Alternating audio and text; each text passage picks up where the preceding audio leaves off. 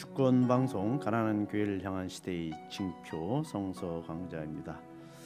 우리가 지난 7월 말에 방송 내보내고 또 한 달 만에 다시 만나서 새로운 마음으로 가을 방송을 시작하게 됐습니다. 어떻게 우리 김구석 소장님 이 무더운 여름 8월 어떻게 잘 지냈습니까?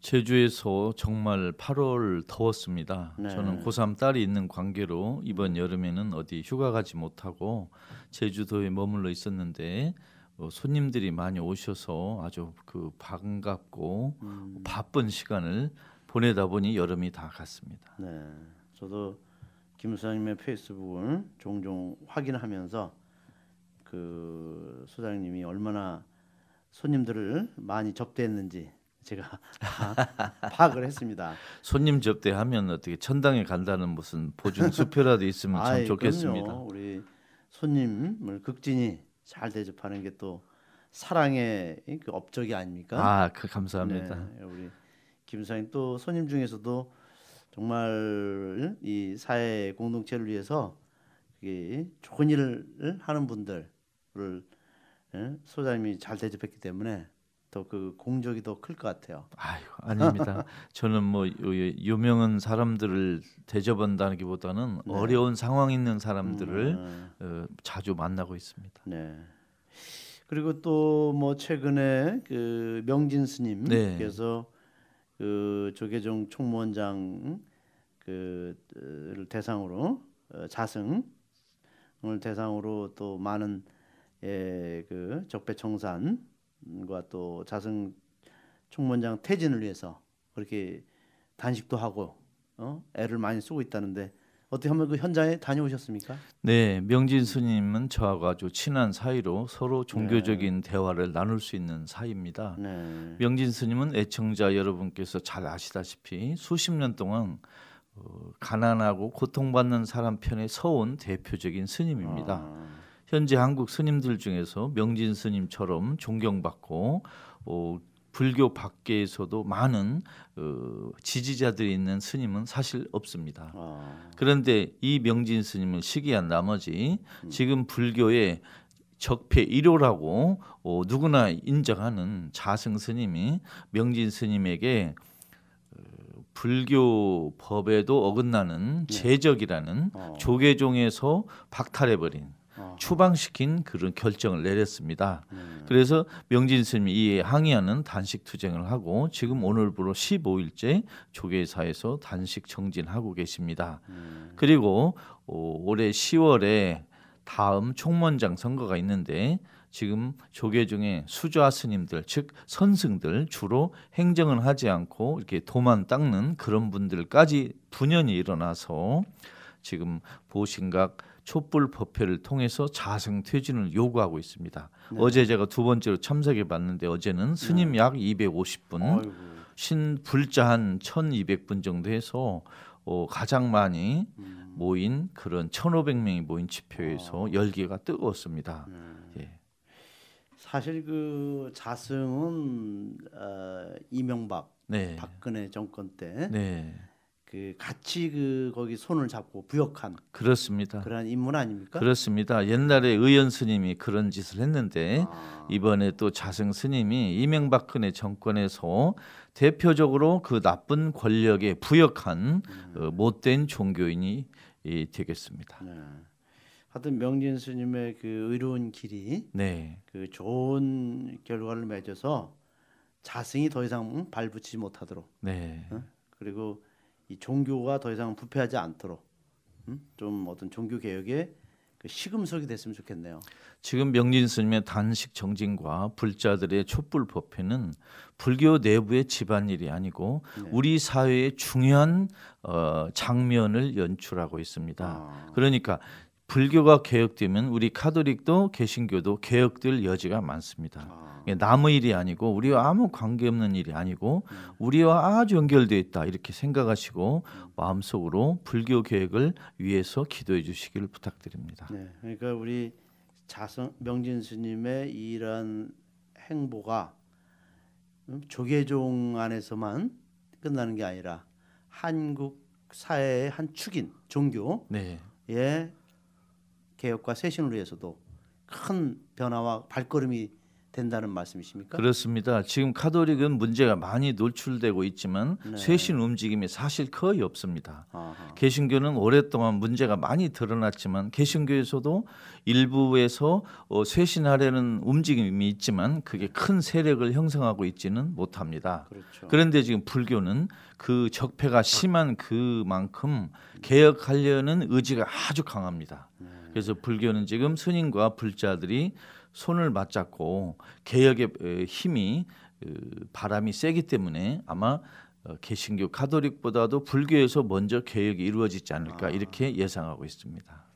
그 사실은 종교가 세상을 정화시키고 네, 어? 올바로 개혁하는 음? 그런 역할, 사명을 갖고 있는데 네, 지금은 어떻게 거꾸로 돼 갖고 그죠? 종교가 개혁의 대상이 되고 그렇습니다. 종교가 세상을 걱정하는 게 아니라 세상이 국민들이 종교를 염려하고 있고 성직자들이 백성에게 위로를 주는 게 아니고 백성이 성직자들을 걱정하고 있는 지금 잘못된 거꾸로 된 세상에 와 있습니다. 그래서 이제 우리 이 촛불 집회를 통해서 박근혜를 쫓아냈듯이 촛불 법회 또각 종교마다 개혁의 바람이 종교 내부의 적폐를 청산해서 우리나라 각 사회 분야의 어두움을 좀 몰아내는 그런 시대가 왔으면 좋겠습니다. 제가 그 세계사 특히 그 그리스도교의 유럽사를 이렇게 공부를 해보면은 네, 그 중세 시대를 그 이제 그 사학자들은 또 Dark Age라고 예, 이렇게 표현하더라고요. 네. 그러니까 암흑의 시대, 어둠의 시대. 네, 그러니까 오늘날 한국 종교가 그 역사학적으로 볼 때 지금 다크 에이지로 지금 있지 않는가. 음? 중세 시대 그때 그 종교의 부패 상이 그대로 지금 연출하고 있지 않는가 생각이 들어요. 70년대, 80년대 박근혜 전두환 독재 때는 박정희. 네, 박정희 전두환 독재 때는 이에 저항하는 종교인들이 열심히 희생적인 활동을 해서 네. 종교의 건강한 면이 그나마 있었습니다. 네. 그런데 그 뒤에 이제 정권이 바뀌고 신자유주의 네. 돈이 최고다 하는 사상이 이제 넘치면서부터 종교가 네. 저항보다는 돈에 굴복하는 시대로 접어들었습니다. 아, 그래서 오히려 각 종교가 이제 2000년대 들어서면서부터 네. 질적으로 후퇴하고 어. 부패가 심해지는 시기가 왔습니다. 그래서 네. 지금은 모든 국민이 종교를 걱정스러운 눈으로 보는 그런 시대가 되고 말았습니다. 그 이명박 박근혜 시대의 그런 그 어, 부패와 부정과 부패 타락한 그 시대에 그 많은 성직자들이 이 세상의 정화를 위해서 개혁을 위해서 이렇게 활동하는 것보다 이 골프장 가서 열심히 세상 나몰라라 하고 골프 치는 분들이 많이 늘어났거든요. 그렇습니다. 이명박 어, 박근혜 정부 때 종교가 정권에 저항하기보다는 네. 그 정권에 에, 빌붙어서 네. 어, 특혜를 얻어내고 종교의 경제적 안정성을 노리고 네. 종교인들이 세속화되는 그런 시대가 되고 말았습니다. 네. 근데 이제 촛불 집회를 통해서 문재인 정부가 들어섰으니까 이제 사회 개혁보다 종교 내부 개혁에 좀 집중할 시대가 온 것 같습니다. 네. 이제 우리 각 종교의 부패, 어두움은 더 이상 국민들이 어, 보고 그냥 지나칠 수 없는 지경이 되고 말았습니다. 이제 각 종교는 내부 개혁에 신경을 써야 되겠다. 이게 국민들의 요구인 것 같습니다. 그 종파나 종교마다 자기들 내부의 그 비리와 네, 여러 가지 그 스캔들이 발생하면 그 말하자면 경찰, 검찰, 언론의 협조를 얻어서 네, 덮고 어? 또 은폐시키기에 급급했거든요. 네, 근데 지금은 이 SNS 시대라 아무리 이제 종교가 그런 짓거리를 해도 이제 감출 수가 없는 그러한 시대가 아닌가. 근데 종교는 아직 그걸 깨닫지 못하고 지금도 은폐하는데 급급하고 있어요. 옛날에는 종교 내부의 비리가 언론을 통해서만 공개되지 않으면 많은 사람이 알지 못하는 시대였습니다. 그렇죠. 이제 SNS를 통해서 실시간으로 어, 통제할 수 없는 방법으로 정보가 이제 유통되기 때문에 네. 이제 종교 내부의 비리를 어, 통제하고 감추는 것은 불가능한 시대가 됐습니다. 그렇죠. 그러다 보니까 옛날에 통제하던 시대는 이제 지나갔고 이제 문제가 생기면 사법적인 절차를 통해서 일을 처리하는 그런 거에 맛을 붙인 종교가 있습니다. 네. 그러나 그것도 어 이제 법적인 재판보다는 사람들의 여론, 상식에 근거한 판단을 중시하는 우리 시대 사람들은 이제 사법부의 그 잘못된 행위를 좀 많이 아는 국민들은 이제 상식에 근거한 판단을 내리고 있습니다. 그러다 보니까 종교의 이미지가 갈수록 지금 부정적이 되어가고 있습니다. 지금 우리가 사는 시대가 그야말로 정보화 시대, 네, 그죠? 그다음에 투명성이 더 요구되는 시대. 네, 이런 시대에 우리 종교는 아직도 그죠? 이 시대의 흐름을 읽지 못하고 그럼 감추고 어? 은폐하고 덮고 어? 또 뒤에서 뒷거래하고 어?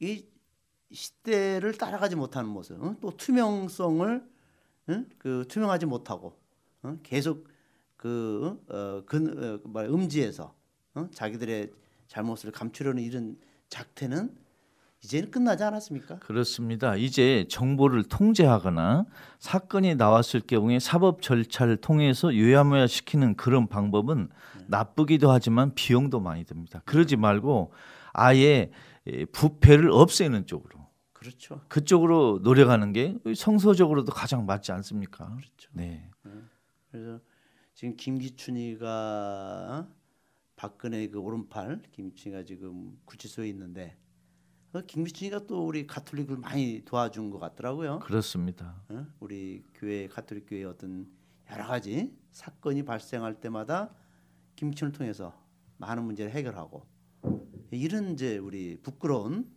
이런 교회 그런 시대 또 잘못된 방법을 가지고 우리 교회가 하는 이 수단 이것은 이제 청산해야죠. 그렇습니다. 권력자들과 부자들은 종교를 언제나 이용하려고 노리고 있습니다. 그렇죠. 그리고 종교 지도자들은 권력으로부터 오는 특혜에 에, 굴복하기가 쉽습니다. 네. 그러니까 아예 권력에서 오는 특혜를 기다리지도 말고 요청하지도 말고 어, 아예 권력에서 오는 특혜는 거부하는 습관을 들이는 게 좋습니다.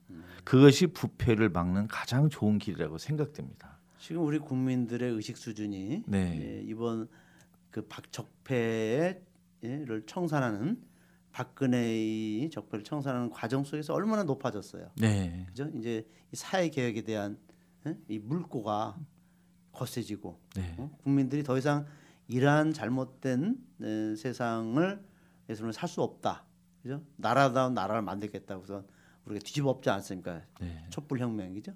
그럼 이제 종교가 이 촛불 혁명을 바라보면서 정신 바짝 차리고 그죠? 이제 우리 내부의 그러한 잘못과 모순을 적극적으로 이제 변화시켜서 개혁해서 국민들이 요구하기 전에 우리 스스로 예? 이것을 바꾸어 나가는 그런 것이 정말 성숙한 우리 교회의 모습 음, 또 성자들의 모습이 아닙니까? 그렇습니다. 지금 우리 그 가톨릭으로 좁혀 보면 성당을 짓거나 성직 개발을 하거나 또 사회복지 기관을 운영해서 정부의 보조를 받거나 하는 이 모든 것이 권력과 부자들에게 오는 특혜와 연관이 없을 수가 없는 상황에 이르렀습니다. 네.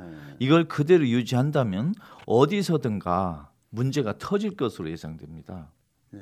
그래서 요 문제를 좀 성장 위주 정책, 어, 부자와 권력자에게 특혜를 요구하고 기다리면서 교회를 유지하는 이런 정책에 근본적인 변화가 없으면 언제 어디서든 계속 사건이 터질 것으로 저는 예상하고 있습니다. 오늘 아까도 좀 뉴스를 보니까 충북 영동에 네, 그 카톨릭에서 운영하는 유치원 네, 에서 거기 원장 수녀 수녀가 네. 그 어린 아이 세 살 되는 그 어린 아이를 그냥 뭐 마구 폭, 폭행하고 그죠 또 집어 던지고 정말 그 아이의 그 어? 아동 인권을 많이 유린했던 예, 그런 엄청난 사건이 그 계속 뉴스에 보도됐거든요. 네, 근데 그 미리네 수녀회의 그 수녀 총원장 수녀가 아마 김혜윤 수녀 같아요. 네. 그 수녀가 아, 공식적으로 어, 정말 사과하고 어, 사죄한다라는 성명서를 발표하고 또 그 수녀 그 문제를 일으킨 폭행한 수녀에 대한 적절한 조치를 취하겠다라고 발표를 했거든요. 네.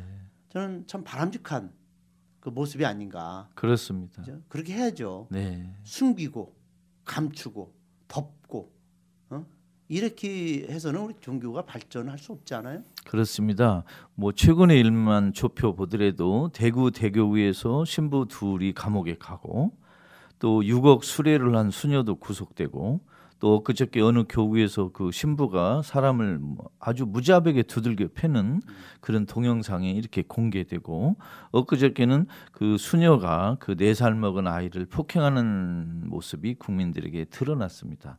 이런 여러 가지 사건을 보면 개인의 일탈도 있지만 구조적 비리도 있단 말이에요. 네. 그래서 이걸 정말 이제 우리가 전체적으로 반성해야 됩니다. 네. 그 사건을 일으킨 개인에게 모든 걸 떠넘기지 말고 왜 이렇게 구조적으로 이렇게 되어가고 있는가? 그렇죠. 사제 양성 교육이 어디에서 문제가 있는가? 네. 수녀원 교육에서 무엇이 문제인가? 음. 우리가 고칠 게 무엇인가? 이런 걸 전반적으로 다 검토하지 않으면 이제 언제 어디서 무슨 사건이 계속 터질지 모릅니다. 정말로. 네. 저는 이런 사건을 보면서 슬픈 게 하나 있습니다. 네. 신부님이 수녀님이 그럴 리가 없어. 뭔가 잘못했겠지. 어. 누가 뭐 지혜는 얘기겠지 하고 국민들이 이렇게 의아해야 맞는데 그럴 줄 알았어. 이런 반응이 국민들에게 지금 나오는 현상이 슬픈 거예요. 그래. 옛날에는 그래도 카톨릭은 달라. 네. 이렇게 우리 자부심이 있었습니다. 요새는 우리도 똑같아. 음. 우리도 다르지 않아. 음. 거기서 거기야 다. 이런 말이 국민들이 서스럼 없이 나오는 걸 보면 충격입니다. 아하. 이제 기대도 없어요. 국민들이 종교에 대해서. 다 그럴 줄 알았다. 그러면 이런 말이 나올 정도로 우리가 아, 우리가 알지 못하는 사이에 우리 카톨릭이 서서히 깔아앉아 왔다는 거거든요. 이게 이런 걸 정말 반성해야 됩니다. 예, 그런 측면에서 우리 종교의 그 아주 적극적인 쇄신과 네. 또 새로운 길을 어, 정말 모색할 때가 지금이다. 적기다라는 생각이 듭니다. 그럼 오늘 저희들의 그 마르코 복음 그 강좌에서 마르코 14장 17절에서 21절 제자들의 분열 이야기인데 먼저 본문 좀 낭독해 주세요. 예수께서 그들에게 말씀하셨다. 여러분은 모두 걸려 넘어질 것입니다. 내가 목자를 치겠노라. 그러면 양들은 흩어지리라고 기록되어 있기 때문입니다. 그러나 나는 부활한 후에 여러분에 앞서 갈릴리아로 갈 것입니다. 그러자 베드로는 그분께 모두 걸려 넘어지더라도 저는 그러지 않을 것입니다 했다. 그러나 예수께서 말씀하셨다.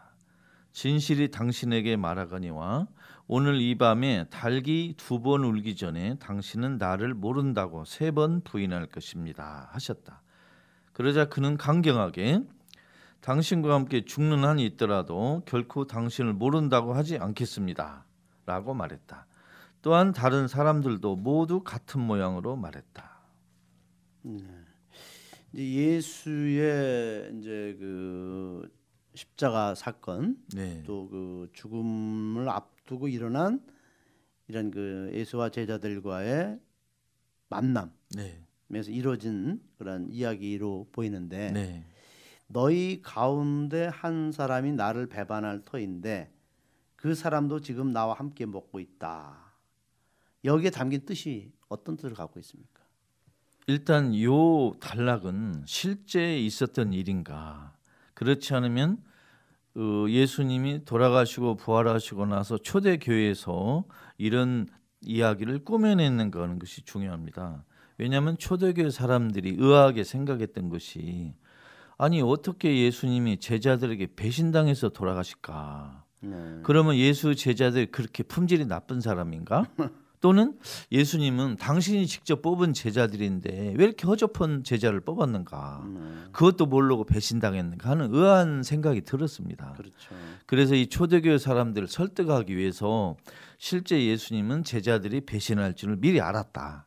경고했다. 그런데 제자들이 정신을 못 차리고 예수를 배반했다. 이런 식으로 설명했습니다. 아. 그래서 이 단락을 꾸며낸 것입니다. 아하. 여기서 이그 성서 저자가 이- 여러분 가운데 한 사람이 나를 배신할 거다 이렇게 말했거든요. 예를 들면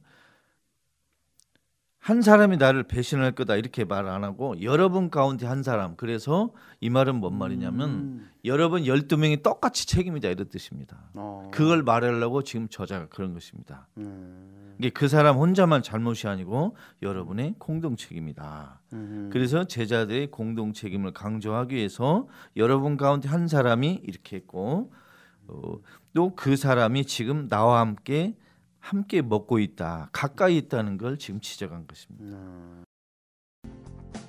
주권 방송이 민중의 눈과 귀를 멀게 하는 공중파와 종편, 신문들에 맞서 진보 언론의 사명을 다할 수 있는 힘은 애청자분들의 적극적인 참여에 있습니다. 주권 방송을 후원해 주십시오. 홈페이지 www.615tv.net에서 민들레 홀씨 정기 후원인이 되어 주시거나 우리은행 1005 501 779 765 주식회사 주권방송으로 직접 후원을 해주셔도 좋습니다. 저희 주권방송은 평화 번영과 민주 회복을 위한 진보 언론의 사명을 성실히 수행할 것입니다. 주권방송과 함께 해 주시기 바랍니다.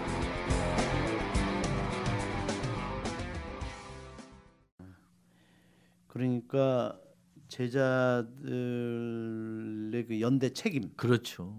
여기서 묻고 있는 거고. 그렇습니다. 그러니까 꼭 이스카리온 유다에게만 책임을 돌리는 게 아니라 그럼요. 어, 정말 예수님의 이 죽음 사건에는 다 같이 예, 제자들이 그 공동체가 그 책임을 져야 된다는 이런 의미도 있는 것입니다. 그렇습니다. 예를 들면 대구 대교구에서 희망원 사건이 터졌을 때 네.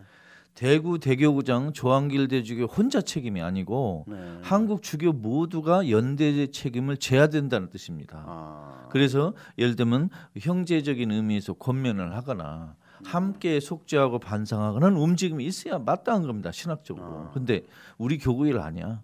음. 내가 개입한 거 아니야. 나하고 관계 없어. 하고 만일 어느 주교가 탈탈 털어버린다면 지금 우리 성서에서 예수님이 열두 제자에게 하신 이 말씀의 의미와 거리가 아주 먼 것입니다. 네. 네. 그렇죠. 그렇게 또 그렇게 예, 우리 사회적 응?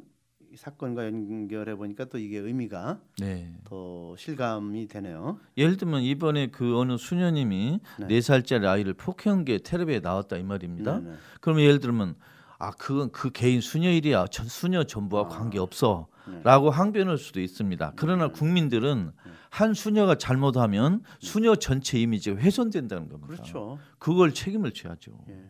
그래서 국민- 내가 한 건 아니지만 모든 수녀가 책임진다 이런 자세로 나가야 되는 거죠. 그렇죠. 국민들은 그렇게 네. 그럼요. 인식을 하거든요. 그렇죠. 뭐, 그, 그, 뭐 어느 해냐 묻지 않아요. 네. 어 수녀가 그러면 우리 그죠? 자기가 지금 알고 있는 그리고 자기가 생각하는 그 수녀 전체를 생각하지 그 수녀 알지도 못하는데 그렇죠. 예, 그러니까 우리가 한 사람의 그런 뭐 어떤 행위는 그 공동체 전체가 같이 연대 책임을 지는 것이 그, 그 어, 어떤 세상의 그죠 개혁을 위해서 그죠 세상의 어떤 그런 그 변화를 위해서 필요한 것이죠 한 사람을 끝나는 게 아니라 그죠 그렇습니다. 네.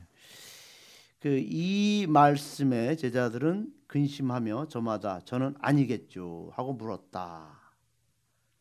이 누굽니까? 이, 이 누구입니까?라고 제자들은 묻지 않았거든요. 네. 이게 무슨 뜻을 갖고 있어요? 예를 들면 우리 일반 사회 조직에서 만일 같은 사건이 났다면 네, 그 이렇게 제자들이 말할 수 있습니다. 어떤 놈이 그래요?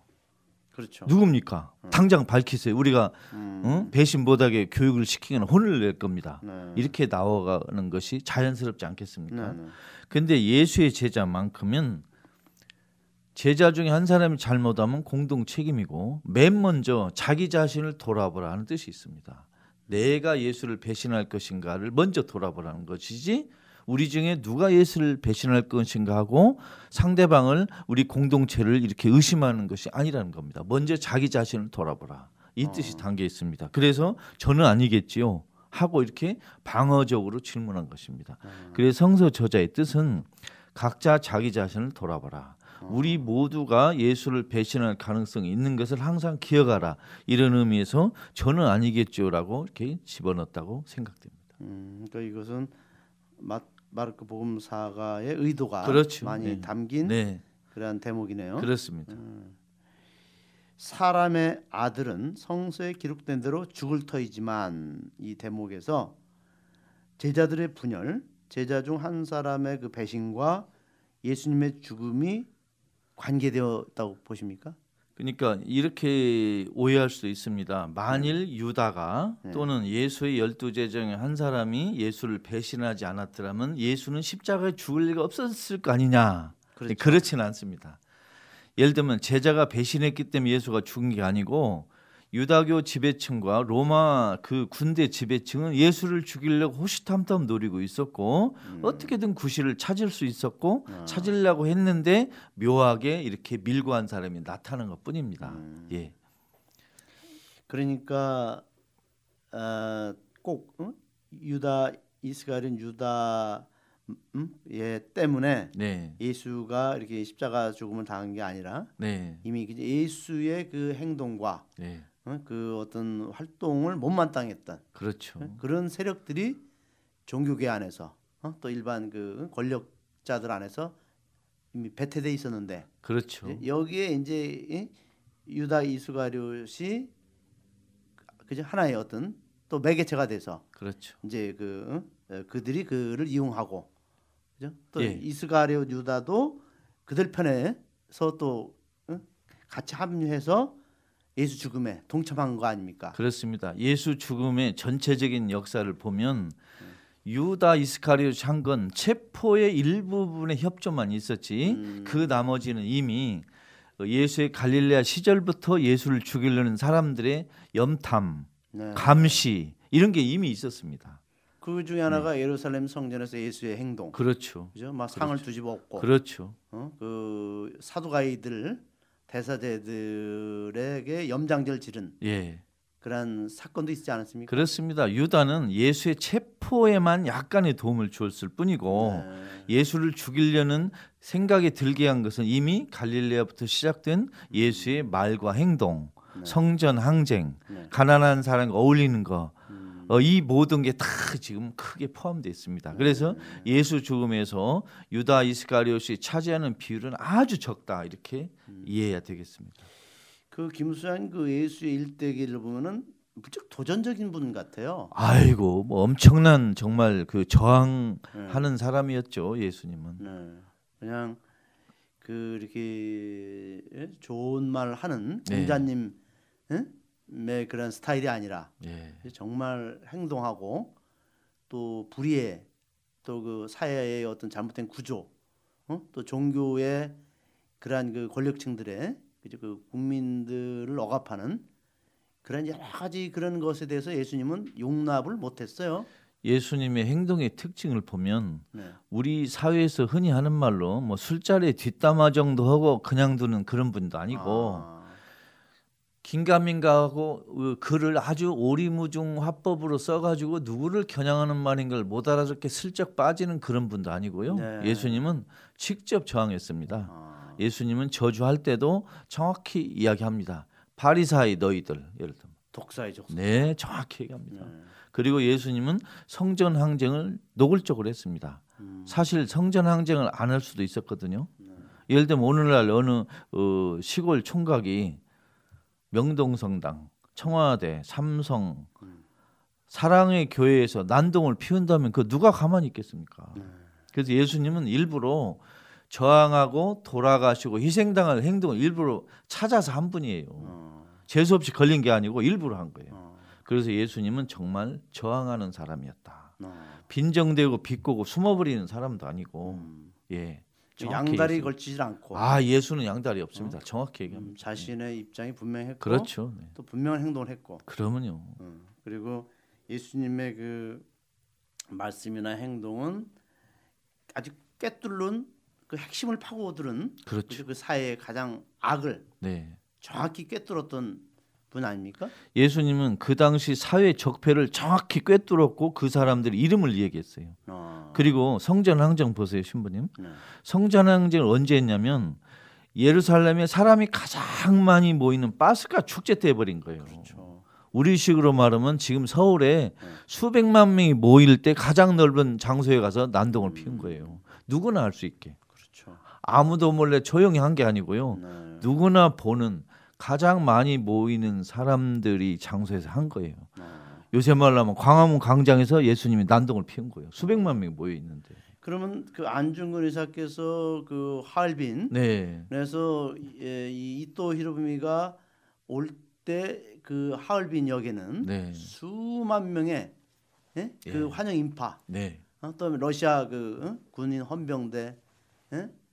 같은 엄청난 그 어, 인파 대량 그 대규모 집회가 있었거든요. 네. 그때 한복판에서 이토를 향해서 권총을 그 저- 저격했거든요. 네. 이거와 뭐 또 비슷하게 볼 수 있겠네요. 안중근 의사가 예수의 성전항쟁을 정확히 꿰뚫었다고 생각합니다. 네. 그 예수의 작전, 음. 그 예수의 그 영향력 다 이미 안중근 의사는 이해했다고 생각됩니다. 그래서 조용히 항의 편지를 날린 게 아니고 네, 많은 사람이 보는 데서 정확히 타격을 한. 그렇죠. 그래서 정말 저는 안중근 의사가 음.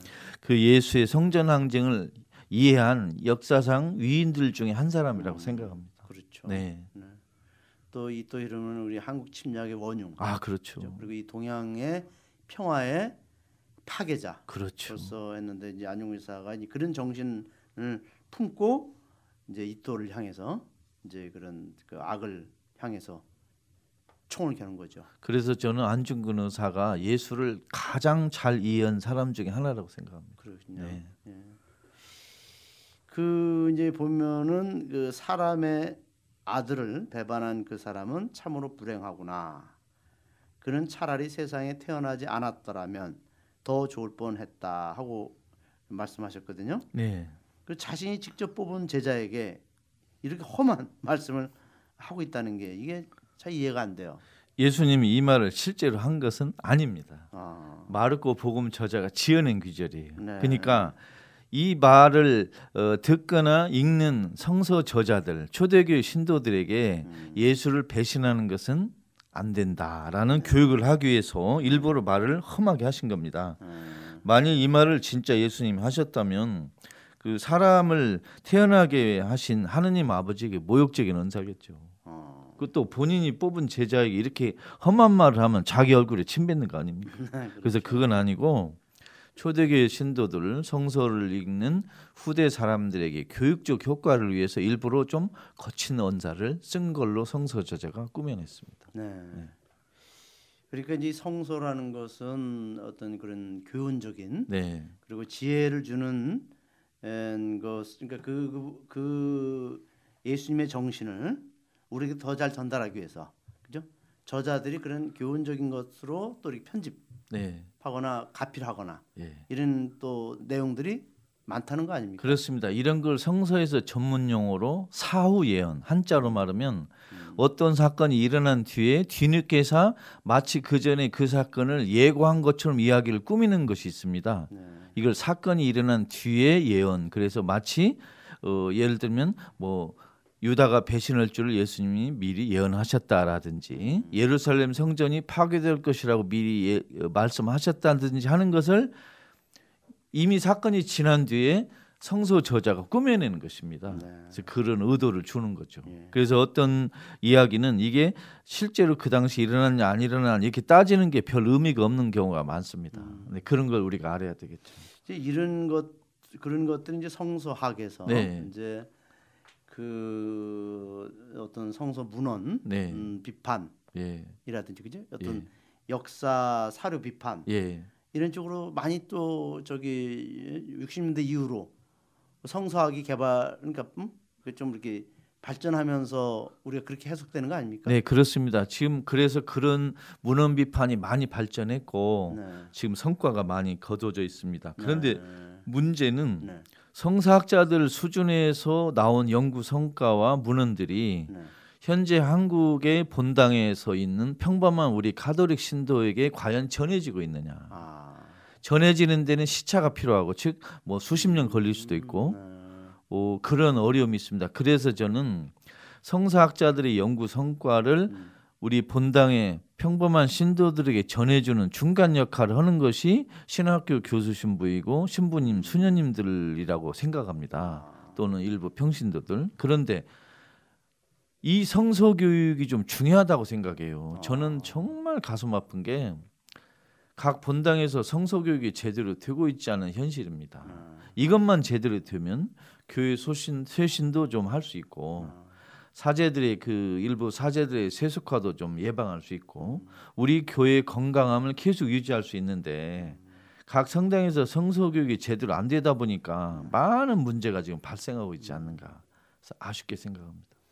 그 말하자면 이제 우리가 어떤 문자 절대주의, 예. 응? 그죠? 어떤 그 예? 그 예수님의 이 성서의 말씀은 1.1획도 어?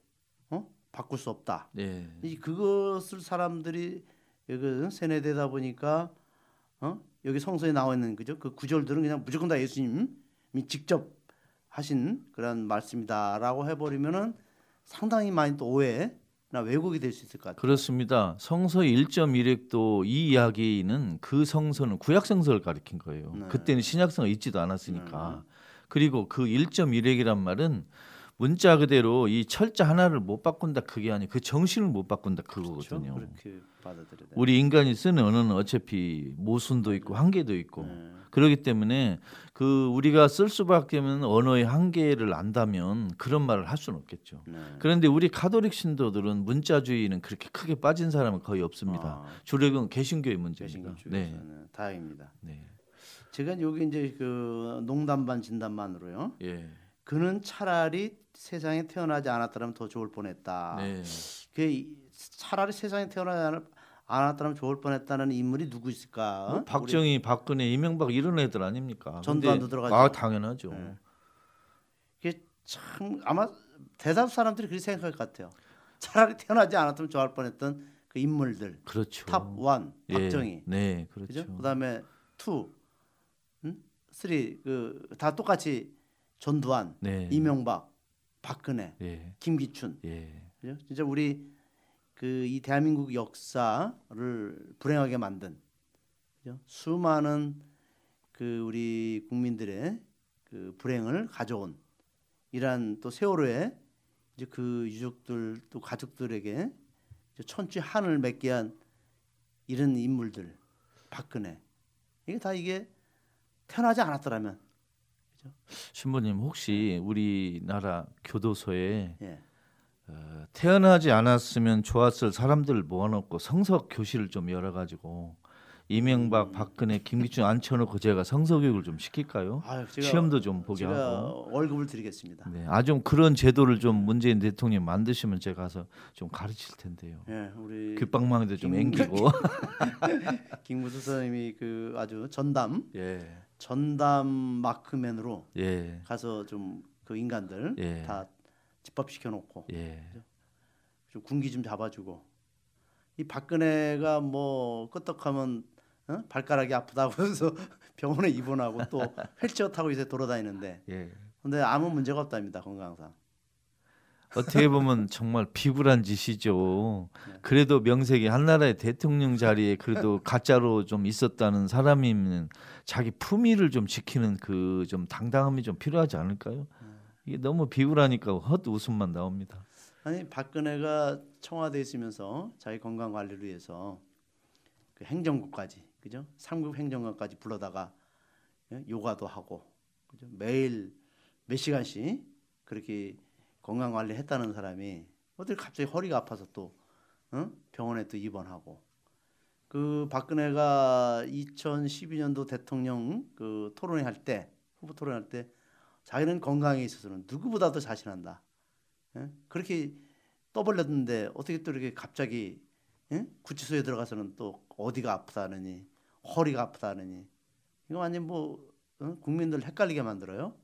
우리 지금 텔레비에 드라마 보면 조선시대 때 이야기가 많이 등장하지 않습니까? 네. 근데 이제 조만간에 박근혜, 최순실 요런 아이들 이야기가 이제 드라마를 장식할 텐데, 그죠? 아, 그러겠네요. 예. 영화도 나오고 예, 아니 뭐 그 이상 온갖 이야기 다 어, 섞인 그런 어, 역사가 어디가 있습니까? 너무 흥미진진해서 소설이 안 팔릴 것 같아요. 하기야 이명박 박근혜 영화만 나와도 예, 그 영화 감독은 대박은 뭐 맡아놓겠어요. 그렇죠. 예. 천만 관객이 예. 뭡니까 그죠? 정말 캐릭터를 창조하려고도 안 되는데 이미 다 보여준 거 아닙니까? 이명박 박근혜는. 예, 우리 대한민국 영화 감독들 예. 누가 누가 어?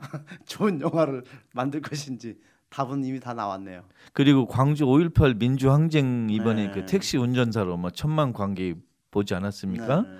이제 정말 더 예를 들면 그 시민군을 주인공으로 하는 영화도 좀 나오고 어, 좀좀더 좀 어, 적극적인 영화도 많이 좀 만들었으면 좋겠습니다. 네. 네 그렇습니다. 우리 이제 오늘도 어, 예수님의 그 삶 중에 이제 중요한 부분 이제 죽음으로 걷는 길 가는 길 그 이제 첫 번째 예, 이제 그 시작 시발점을 한번 또 그 우리가 살펴보았습니다. 에, 우리 선선한 가을이 왔습니다. 우리 청취자분들 또 늘 건강 잘 유의하시고 또 이런 아름다운 가을 응? 또 아주 그 어, 행복한 가을 또잘 지내시면서 다음 우리 또 방송 기대해 주시면 고맙겠습니다. 수고 많았습니다. 감사합니다.